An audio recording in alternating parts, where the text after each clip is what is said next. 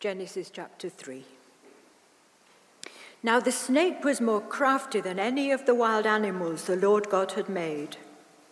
He said to the woman, Did God really say you must not eat from any tree in the garden? The woman said to the snake, We may eat fruit from the trees in the garden, but God did say you must not eat from the tree that is in the middle of the garden. You must not touch it, or you will die. You will not certainly die, the snake said to the woman, for God knows that when you eat from it, your eyes will be opened and you will be like God, knowing good and evil. When the woman saw that the fruit of the tree was good for food and pleasing to the eye and also desirable for gaining wisdom, she took some and ate it. She also gave some to her husband who was with her, and he ate it. Then the eyes of both of them were opened, and they realized that they were naked. So they sewed fig leaves together and made coverings for themselves. Then the man and his wife heard the sound of the Lord God as he was walking in the garden in the cool of the day. And they hid from the Lord God among the trees of the garden. But the Lord God called to the man, Where are you? He answered, I heard you in the garden, and I was afraid because I was naked, so I hid. And he said, who told you that you were naked? Have you eaten from the tree from which I commanded you not to eat? The man said, The woman you put here with me, she gave me some fruit from the tree, and I ate it. Then the Lord God said to the woman, What is this you have done? The woman said, The snake deceived me, and I ate. So the Lord God said to the snake, Because you have done this, cursed are you above all livestock and all wild animals. You will crawl on your belly and you will eat dust all the days of your life. And I will put enmity between you and the woman, and between your offspring and hers. He will crush your head, and you will strike his heel. To the woman, he said, I will make your pains in childbearing very severe. With painful labor, you will give birth to children.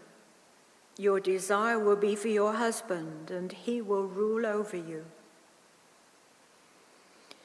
To Adam, he said, Because you listened to your wife and ate fruit from the tree about which I commanded you, you must not eat from it. Cursed is the ground because of you. Through painful toil, you will eat food from it all the days of your life. It will produce thorns and thistles for you, and you will eat the plants of the field. By the sweat of your brow, you will eat your food until you return to the ground, since from it you were taken. For dust you are, and to dust you will return. Adam named his wife Eve because she would become the mother of all the living. The Lord God made garments of skin for Adam and his wife and clothed them. And the Lord God said, The man has now become like one of us, knowing good and evil. He must not be allowed to reach out his hand and take also from the tree of life and eat and live forever. So the Lord God banished him from the Garden of Eden to work the ground from which he had been taken. After he drove the man out, he placed on the east side of the Garden of Eden cherubim and a flaming sword flashing back and forth to guard the way to the tree of life. This is the word of the Lord. Thanks be to God. Father, we thank you for your word. We thank you for John.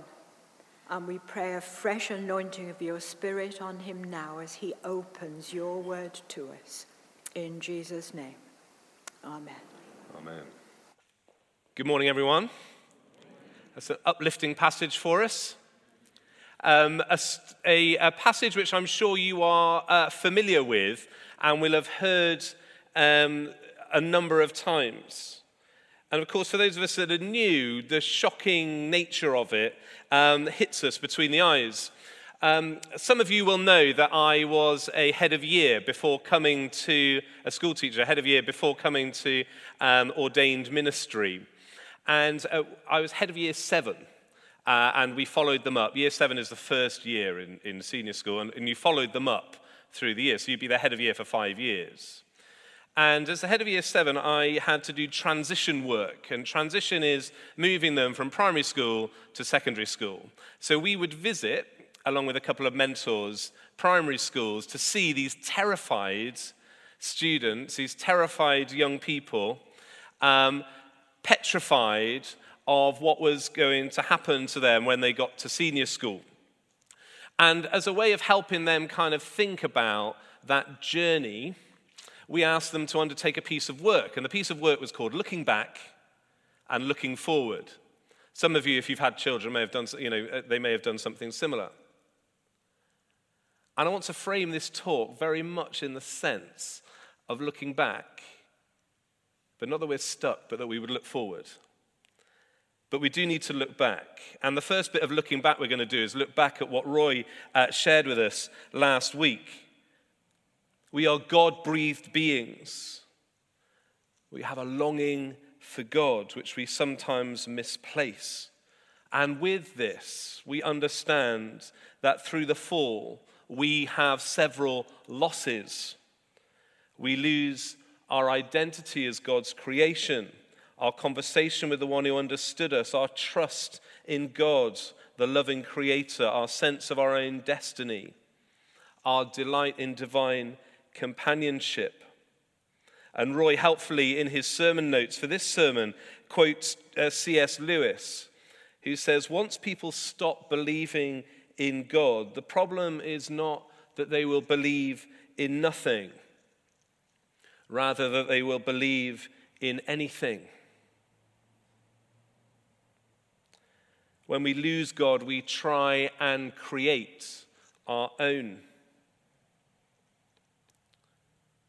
A passage from Isaiah 44 says, They know nothing, they understand nothing, their eyes are plastered over so they cannot see, their minds closed so they cannot understand. No one stops to think, no one has the knowledge or understanding. And this net result of pursuing God for me rather than God for God, this net result of pursuing God for me rather than God for God is loss. We lose things. And I'm going to define this understanding of loss as alienation or separation. And I'm going to propose that there are four ways in which we understand this alienation. I know that's a big word for this early on a Sunday, but, you know, work with me, people. And, um, and then what I'm going to do is provide, I hope for us, some helpful thoughts around an antidote to, that, to those different types of alienation. I'm going to suggest the first way in which we experience alienation from God is we choose to be far from Him. Where are you? We heard in our passage. Verse 9 says this But the Lord God called to the man, Where are you? And I think there's the echo of that question down through the ages. What God is saying is, Adam, you are no longer fully available to me.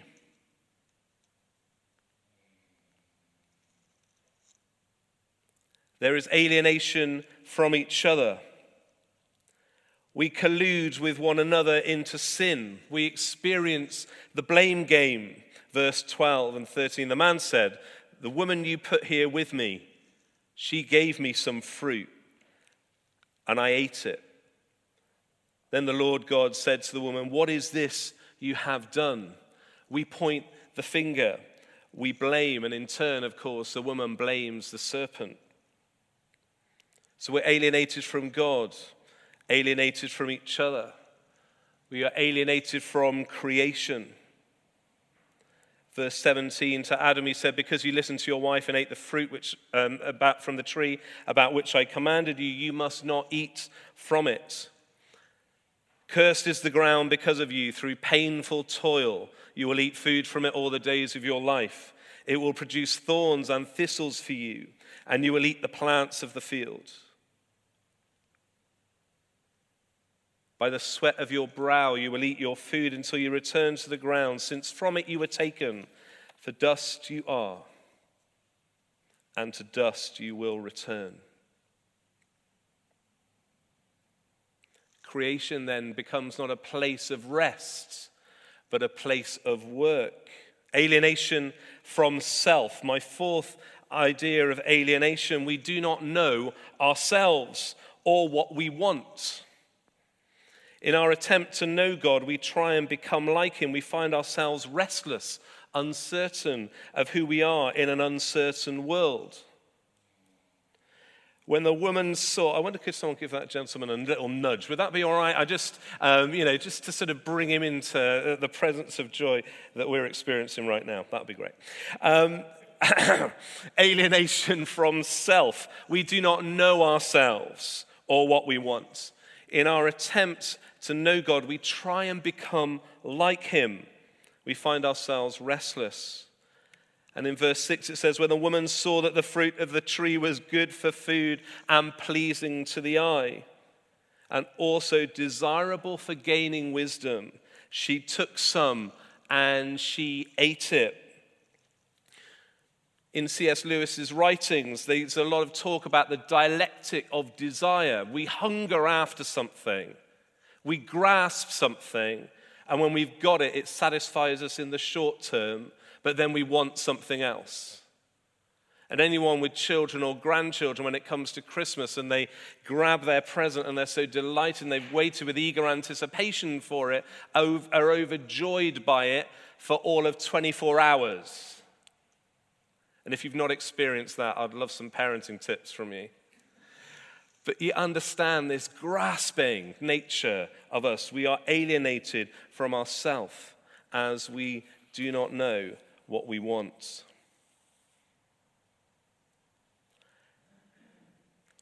It's not my aim to make you thoroughly miserable, by the way. It is my aim to look back so that we can look forward. The antidote to alienation from God is finding God. So where and how do we find him? At the 10:30 service last week, and I asked Jill's permission to share this. Uh, she gave a testimony. Uh, Jill Calder, I don't know if some of you know her, but she gave this testimony, which I'm not going to share the entirety of. But at the end of it, she said this. We felt God had spoken to her. She said, "I chose to see God speaking to me through this. I'm going to repeat that again. I chose to see God speaking to me through this. And what might look like a circumstantial thing to other people was the fact that she had chosen to see God work through this particular situation.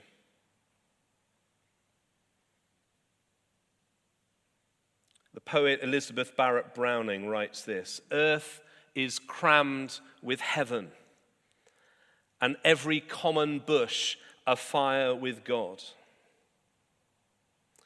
But only he who sees, he or she who sees, takes off his shoes. The rest sit round and pluck blackberries. Are we noticing God? There's a great song that we're singing at the moment called Waymaker. And there's this line in the bridge that says, Even when I don't feel it, you are working. Even when I don't see you, you are working. Talking about God's work, we are not automatically uh, primed to notice it, but we know He is there with us. So, the antidote to alienation from God is finding God. The antidote to alienation from each other is friendship with one another. These are suggestions, by the way, not definitive ideas. Justin Welby, writing about how he, no, he, he did his New Year's message, and I don't know if any of you picked up on it, but he said this We rightly think of lifeboat crews as heroic, although they may be embarrassed to hear that. Yet every time we reach out and connect with someone, it is an act of heroism. Don't underestimate it. It could be someone you know. It could be someone you've always wanted to connect with but never had, never have. It could be someone you really disagree with. And he encourages us to let's go for a heroic New Year's resolution. Let's resolve to reconnect, to reach out to just one person we don't know, or from one we have drifted apart. Pick one person, pick up the phone, send them a text, meet them for a cup of tea, make that connection. Let's begin cementing our unity one brick at a time. Who are the people that we might have lost contact with? Who are the people that we might think that we want to reconnect with? Who are the people, as Roy mentioned earlier about the Alpha course, the people that we really want to know to come to know Jesus?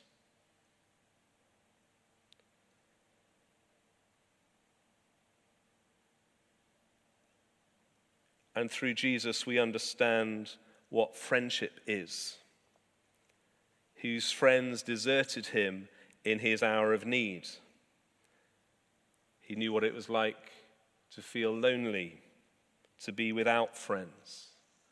But we also believe in a Jesus who calls us friends. And the farewell discourses in John, he uses that term a lot. You're my friends.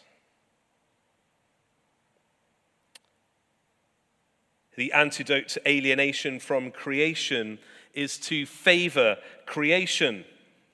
There's a community starting, a new St. Nick's community starting with an ecological focus and care for the planet.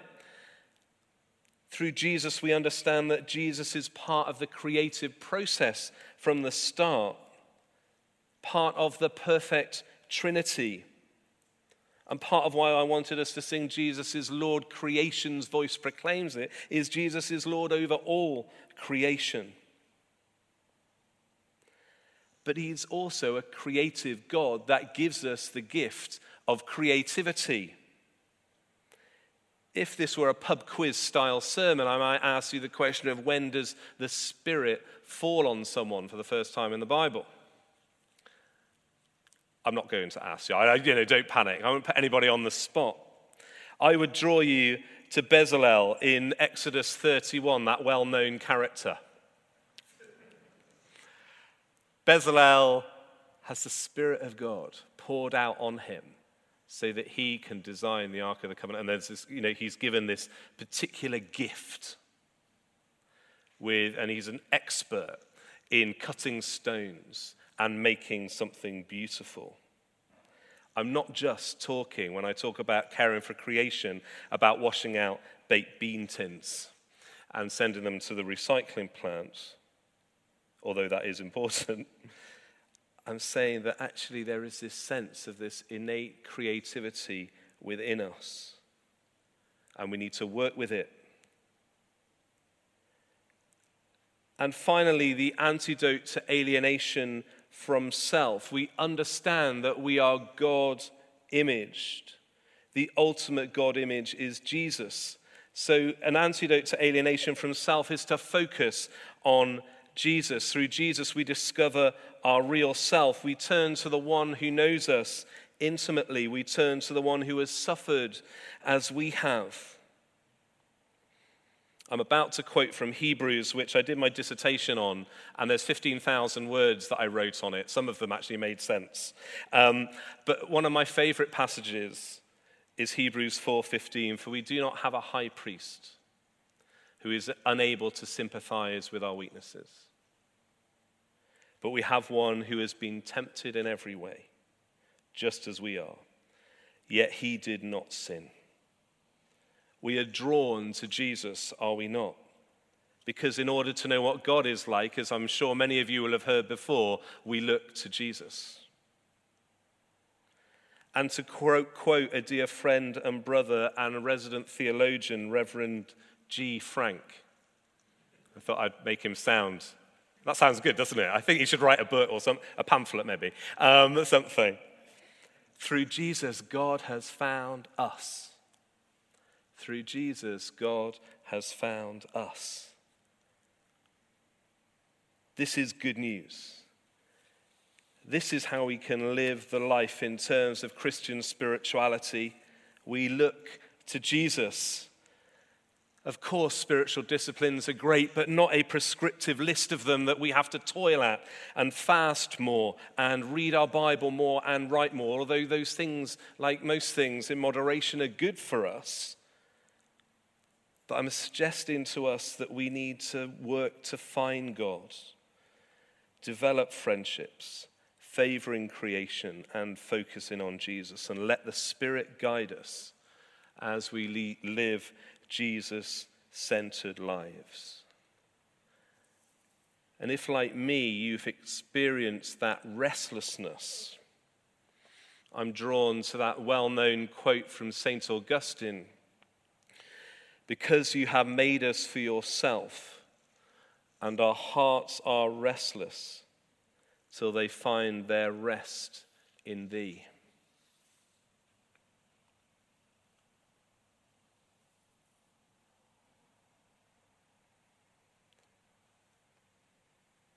I used to be a worship leader. Uh, I suppose I am a worship leader of sorts still, but in terms of sung worship, um, picture me with a guitar in hand and a band behind me.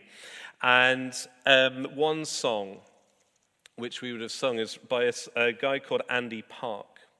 And we don't sing it anymore. Um, some might put it in the category of cheesy Christian chorus now, so I wasn't brave enough to suggest that we sing it this morning. But the lyric goes like this No one but you, Lord, can satisfy this longing in my heart. Nothing I do, Lord, can take the place of drawing near to you. The chorus says, Only you can fill my deepest longing.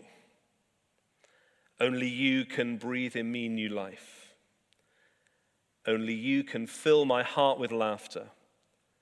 And only you can answer my heart's cry.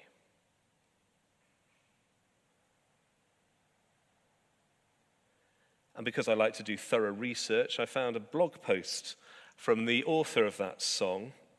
When I wrote Only You, I had been in full time ministry for about three years. I was putting a lot of pressure on myself to perform as a pastor and worship leader and to earn my keep as a young staff member. But I found that no matter how hard I worked, there was always more I could have done. Only you expresses the truth I was learning at that time. Significance is found in knowing God, not in pleasing people. Significance is found in knowing God, not in pleasing people. And he goes on to say that um, he was impacted when he said that an Australian woman who he'd met um, said that she was in a particularly dark passage of her life, and so she wrote out those words. And she pinned them to her fridge. And she sang the song over and over again, helping her to come through this dark season of life, because we are a people that believe that no one but our God can satisfy the longing in our heart and only He can fill our deepest longing. Only He can breathe in us new life. Only He can fill our heart with laughter, and only He can answer our heart's cry.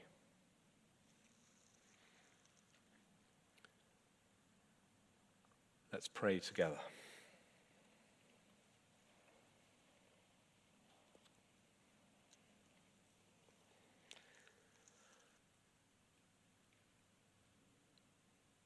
Father God, we hunger for you.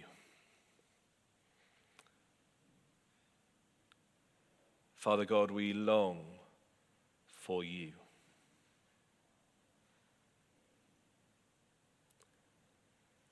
Father God, as we rest here in your presence,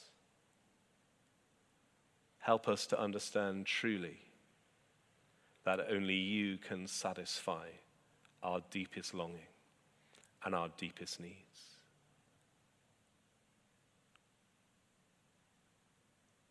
We thank you for you're a God who draws near through your Son, Jesus. We praise you for your salvation work. Go on teaching us, I pray, what it means to hunger after you. Jesus' mighty name we pray. Amen.